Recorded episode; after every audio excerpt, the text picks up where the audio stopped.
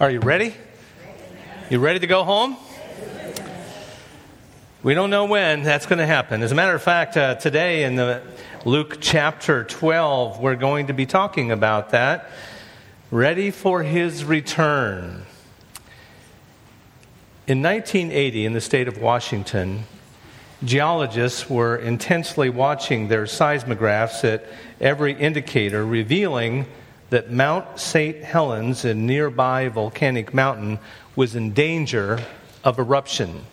Some five, five, miles north of Mount St. Helens, on the edge of Spirit Lake, lived a very crust, crusty old character named Harry R. Truman, who had operated the Mount St. Helens Lodge for 52 years.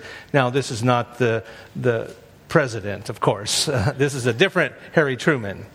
Rangers warned Harry to leave the area, telling him that the volcano was about ready to erupt. He refused. His neighbors begged him to go with them. His sister even called and made her plea, but he ignored the warning, saying, You couldn't pull me out of this mountain with a mule team. Saying, The mountain is a part of Truman, and Truman is a part of that mountain. On May 18th, 1980, Harry Truman got up, prepared his breakfast, fed his 16 cats as he did every morning, but at 8:31 a.m. the mountain exploded with a force 500 times greater than the nuclear bomb that leveled Hiroshima. Everything was flattened within 150 square miles, and a wall of mud and ash 50 feet high buried Harry's cabin, his cats, and his body. He was 84 years old. That's a tragic story of a man who refused to listen to the warning of what was going to come. I wonder, your name might not be Harry, but you may have a different name and live in a different place in a different way, but maybe you're ignoring the warnings for your soul. Something is going to happen that you need to be prepared for. The Lord Jesus Christ is going to return to rapture and catch away the saints, and it could happen at any moment. It's an absolute fact. The Bible clearly teaches that our Lord is going to return. Some 38, 380 times in the New Testament, we're told that Jesus is coming again. Are you ready for his return? Jesus said in Luke chapter 12, I'm going to read verses 35 to 40. Let your waist be girded and your lamps burning. And you yourselves be like men who wait for their master when he will return from the wedding, that when he comes and knocks, they may open to him immediately. Blessed are those servants whom the master, when he comes, will find watching. Assuredly, I say to you that he will gird himself and have them sit down to eat, and will come and serve them and if he should come in the second watch or come in the third watch and find them so, blessed are those servants. But know this that if the master of the house had known what hour the thief would come, he would have watched and not allowed his house to be broken into. Therefore, you also be ready, for the Son of Man is coming at an hour you did not expect. Father, I pray today that, Lord, through this passage of Scripture, and we talk about the coming of Jesus. That, Lord, if there's one here that is not ready, that God today would be the day they come to know Jesus as their Savior. I pray that God, we would listen in Jesus' name. Amen. Well, in these verses, Jesus is using two illustrations to teach the truth that one day he's coming back again. Now, I realize this doesn't specifically teach the idea of the rapture, but it's the general passage of Scripture that Jesus is coming back. And he uses the illustration in verse 36 of a Jewish wedding and in verse 39 of a thief. Now, Jewish weddings were held at night, and bridegroom servants would have to wait for their master to come home from the wedding banquet with his bride. And the point was that the, the servants at the house had to be ready at any time because they didn't know how long this wedding banquet would be going on. So they had to remain constant vigilant so that when the master would come into this house that they would be ready to serve him in whatever he might need and whatever preparations that need to be made. The new husband would certainly not want to be kept waiting at the door with his bride, carrying her in his arms. The second watch was from 9 to midnight, and the third watch was from midnight to 3 a.m. It could happen at any time. But the servants had to be sure they were ready to go to work with their robes tucked under their girdles so they were free to move. And the other illustration of a thief. Now, if, they, if you would know what time the thief would come, you would be ready. No, you need to be ready anytime, for the Son of Man will come unexpectedly. I don't know if you have flown recently on any of the airlines, but the baggage rules are constantly changing we flew out of um, uh, Fort Myers to, to Phoenix or uh, to on our vacation a few weeks ago, and um, American had 50 pound uh, bags, so I was thankful for that, and we got uh, under that. But we came back on Frontier, and Frontier. You can only have 40 pound bags on Frontier. So we had to do some adjusting. You know, uh, on Southwest Airlines, your bags fly free. Not so much for the people, you know, they're pretty expensive anyway. So you had to have suitcases ready. And this morning, uh, I'd like for us, as we get ready for the trip of going to be with our Lord, we pack four suitcases. In this passage of Scripture, I'd like to suggest to you that we need to get ready four suitcases. The first one is in verse 35 and 36 the suitcase of personal readiness. Notice it says the readiness of salvation. It says in verse 36, and you yourselves be like men who wait for their master. Wait for their master. And that's exactly what we're doing. We're waiting for our master. We're waiting for our Lord Jesus Christ. And we need to be sure that we know him. When the rapture occurs, many will be left behind. The gospel message is not just a great idea, it's an essential truth. If you reject him, you will lose your soul. If you reject Christ as Savior, you will have no chance, and you need to make sure that your bags are all packed you need to be sure that Christ dwells in you. Make sure that there's been a time in your life when you say, Yes, Lord, I believe that Jesus died on the cross to pay for my sin, and I humbly accept his gift of salvation. Repent of my sin. I'm your child. Are you sure that you are ready with salvation? Have you accepted him as your Savior? But also, there's the idea here in this passage of Scripture the readiness of sanctification. It says that these servants needed to have their loins girded. Now, that's a term that is not used today at all, but it literally means be dressed for action. Back in Jesus' day, they would wear, uh, the, even the men would wear these loose flowing robes. And whenever they were getting ready to work or getting ready for travel, they had to tuck in those long flowing robes in their belt so it would not hinder movement. So that was the idea of girding your loins is being ready. In the Old Testament, when Moses instructed the people to eat the Passover, he told them to eat this Passover with your loins girded so they could be ready to depart at any moment. Not only do we, as as people need to make sure that we have accepted Jesus Christ as our Savior, we need to be living for Christ as well. I think a lot of times we get a little, uh, a little careless in our daily living our loins, you might say, become a little unraveled.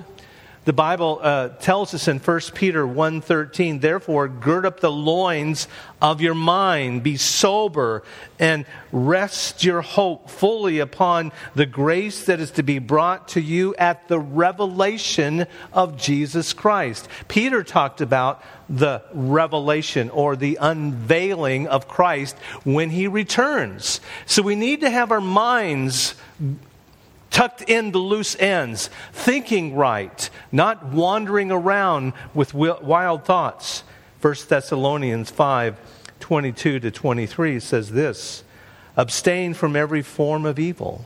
Now may the God of peace himself sanctify you completely, and may your whole spirit, soul, and body be preserved blameless at the coming of our Lord Jesus Christ. So you might know Christ as Savior, but are you walking with Him? Are you living for Him? Are you serving Him?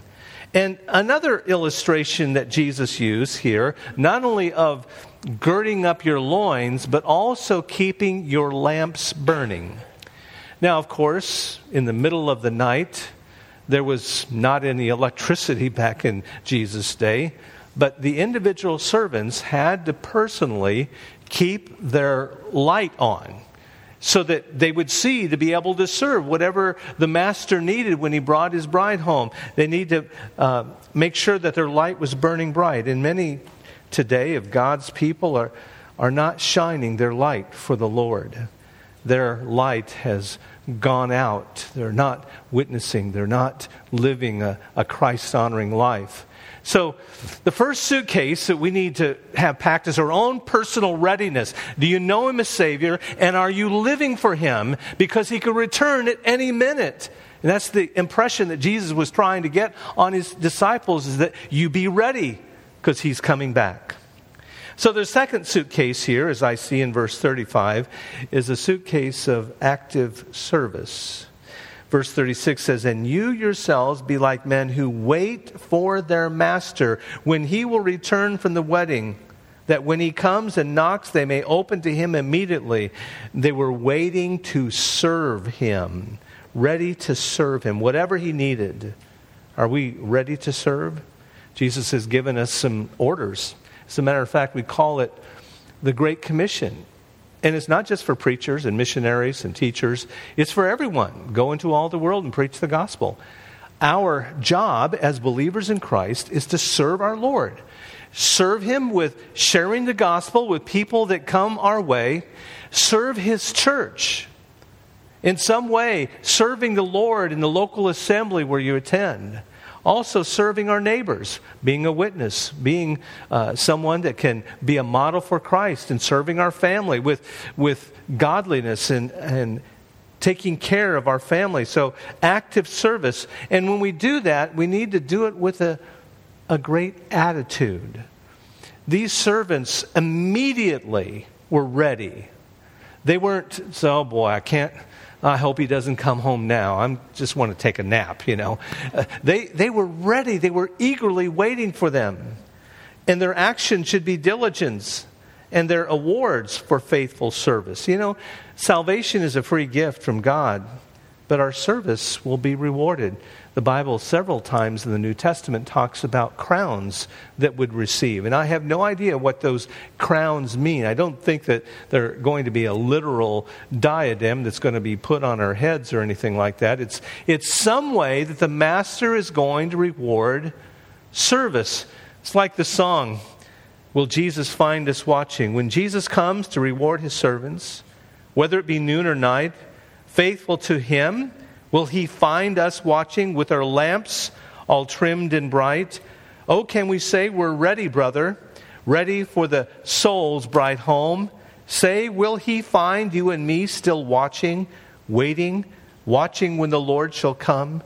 If at the dawn of the early morning he shall call us one by one, when the Lord we restore our talents, will he answer you, Well done?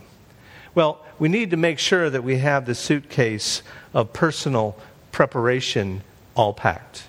And we also need to make sure that we're actively serving our Lord. Let me ask you this question What are you doing for the Lord?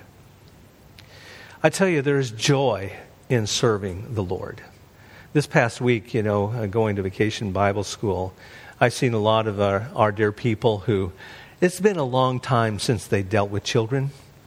And I, I watched them and they were okay okay I, I, I know that i usually don't have this much patience but i am dealing with these kids and i just watched them serving the lord with joy and watching their excited faces as you teach them the gospel of jesus christ. What a joy it is. The greatest joy after you get saved is saved is serving the lord. And i tell you if you're not doing something for the lord you're missing out the greatest opportunity for joy do you have your suitcase packed? I've been serving the Lord, and one day He's going to come for me.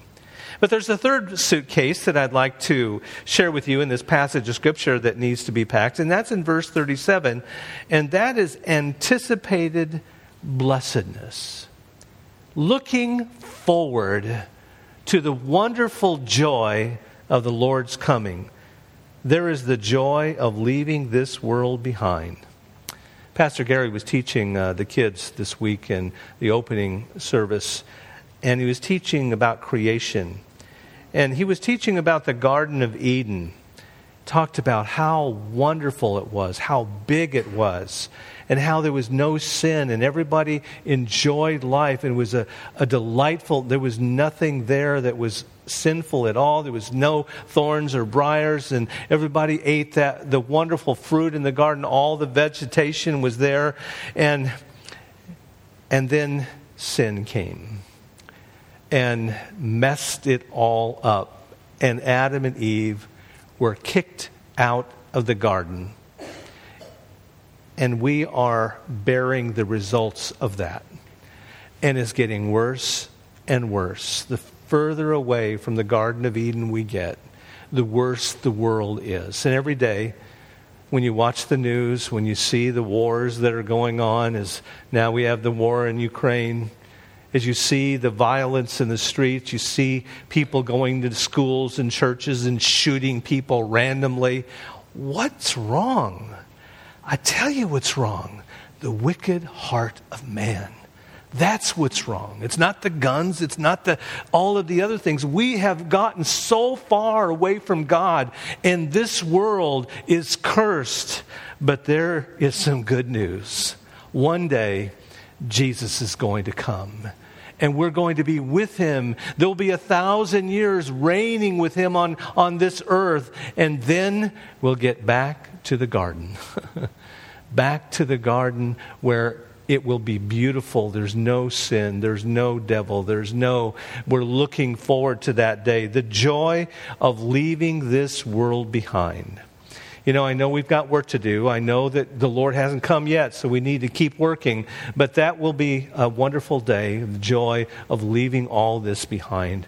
And those who pass away, who are believers in Christ, they get a head start, don't they? they get to enjoy all the, the wonders of that before we do. But there's the joy of leaving this world, so it's an anticipation of that. But there's also the glory of our transformation the older we get, the more we realize that these bodies are wearing out. And it will never be like it was. I know some of you've got replacement parts. If you have a replacement part, raise your hand. Look around, folks. Join the club. And they tell me that the replacement part is never as good as the original. I know it may be better than what you had previous to that, but it's never as good as the original. But one day, all of us are going to get new bodies. When the Lord comes, we'll be glorified. Let me read some verses, 2 Corinthians 5. For we know that if our earthly house, this tent, referring to our body, is destroyed, we have a building from God, a house not made with hands, eternal in the heavens. For in this we groan. And some of you groan louder than others. For in this body we groan, earnestly desiring to be clothed with our habitation from heaven if indeed, having been clothed, we shall not be found naked, for we who are in this tent groan, being burdened, not because we want to be unclothed, but further clothed, that mortality might be swallowed up by life. And then listen to what 1 Corinthians 15, verse 52 and 53. Says, In a moment, in the twinkling of an eye, at the last trumpet, for the trumpet will sound, and the dead will be raised incorruptible. The dead raised incorruptible. And we shall be changed. For this corruptible, this, this decaying, hurting body, must put on incorruption, and this mortal must put on immortality what we are looking for is the glory of our transformation. We're going to have new bodies, we're going to have a, a new mind. Oh, praise the Lord! praise the Lord. You're not going to forget things anymore. You're not going to go into a room wondering what you came in here for. Uh, this is a daily thing for most of us. We're going to get new bodies, new, new minds. We're not going to have that sin nature again. Not going to be tormented. The glory of that transformation, I'm looking forward to that. I was with our sister Vivian Newman in hospice, and she wasn't able to talk, but she did open her eyes.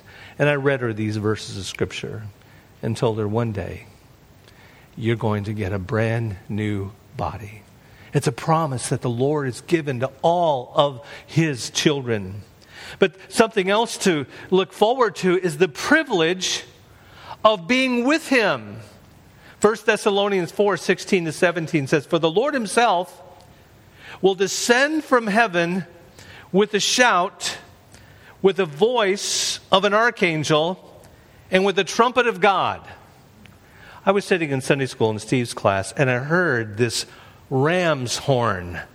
Mike, did you do that in your Sunday school class? I heard this is, it's the horn. We're not going.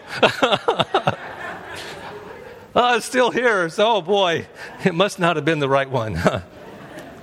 and the dead in Christ will rise first then we who are alive and remain shall be caught up together with them in the clouds to meet the Lord in the air. And then notice this part. And thus we shall always be with the Lord. Folks, we might not understand all of the details of the book of Revelation.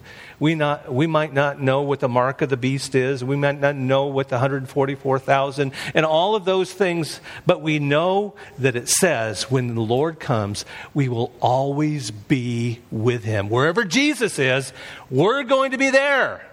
That is such a comfort to my heart to know that no matter what, we're going to be with Jesus. That is the blessed. Let that truth sink into your soul. When the Lord comes, we're going to be with him. And when we're with him, we're going to stay with him. And then, another thing that we can have anticipation is the honor of Christ serving us. You say, well, what does that mean? Look at verse 37. Blessed are those whose servants whom the master, when he comes, will find watching. Assuredly, I say to you that he, meaning the master, will gird himself and have them sit down to eat, and he will come and serve them. Serving slaves was unheard of. Such an image would offend the well to do, but would be a powerful symbol of how Jesus would treat those who remain faithful to the end. In Jewish weddings, the bride was treated like a queen and the groom like a king. So you would not expect the king to minister to his staff. Our king will minister to his faithful servants when he greets us at his return, and he will reward us for faithful service. If this verse had said, When Jesus comes, we will gird ourselves and we will serve him, that would have made absolute perfect sense. But that's not what it says here. It says, When he comes, he'll gird himself and serve us. I don't even know what that means. But I know this when Jesus comes again, we will love him and honor him, and he's going to love and honor us back. What an anticipated blessedness. One more suitcase needs to be packed. Careful watchfulness. Careful watch, watchfulness. In these verses of Scripture, we need to maintain daily anticipation. You never know when the Master would return from the wedding banquet. I know there's a lot of people over the years have started whole denominations expecting the Lord to come at a certain time. They would give the date and they would tell you that this is the date. I remember back in, in, in uh, 1983, I got a pamphlet in the mail saying 83 reasons why Jesus is coming back in 1983. Well, I watched. Uh, and then the next year was 84 reasons uh, Jesus is coming back in 1984. And then in 85, they didn't put out another pamphlet. they were discredited. And you will be discredited when you start predicting the time and the hour when the Lord says, The Lord, no man knows the hour. Just believe the scriptures. You don't know when Jesus. That's the idea. We need to anticipate him at any time, anticipate him daily that he could come and he'll come at an unexpected hour. You never know the hour the thief is going to break in, or you would have been ready. You look forward to his coming with expectancy. Are your bags packed? Are you ready for his return? Several years ago, my wife and I were getting ready for one of our trips, probably to Arizona, where we had to fly. And uh, we were packing the bags and we left the room. And then when we came back in the room, our little black pug named Charlie had jumped in the suitcase. He looked at us, You're not leaving me behind again. Take me with you. I hope that you will not be left behind. I hope that when Jesus returns, You've already accepted him as your Savior, and he's going to take you with him. And if you are a believer in Christ, are you living in a way that you will not be ashamed to see our Lord? Are you asking the Lord to forgive you on a daily basis of your sin? Are you doing your best to live for Him, to model Christ likeness, to keep your light burning, and ask God to forgive you daily of your sins? Charlie didn't want to be left behind. He wanted to be where his master was. Do you want to be there? Are you ready for the trip? Let's pray. Father in heaven, I thank you very much for your precious word.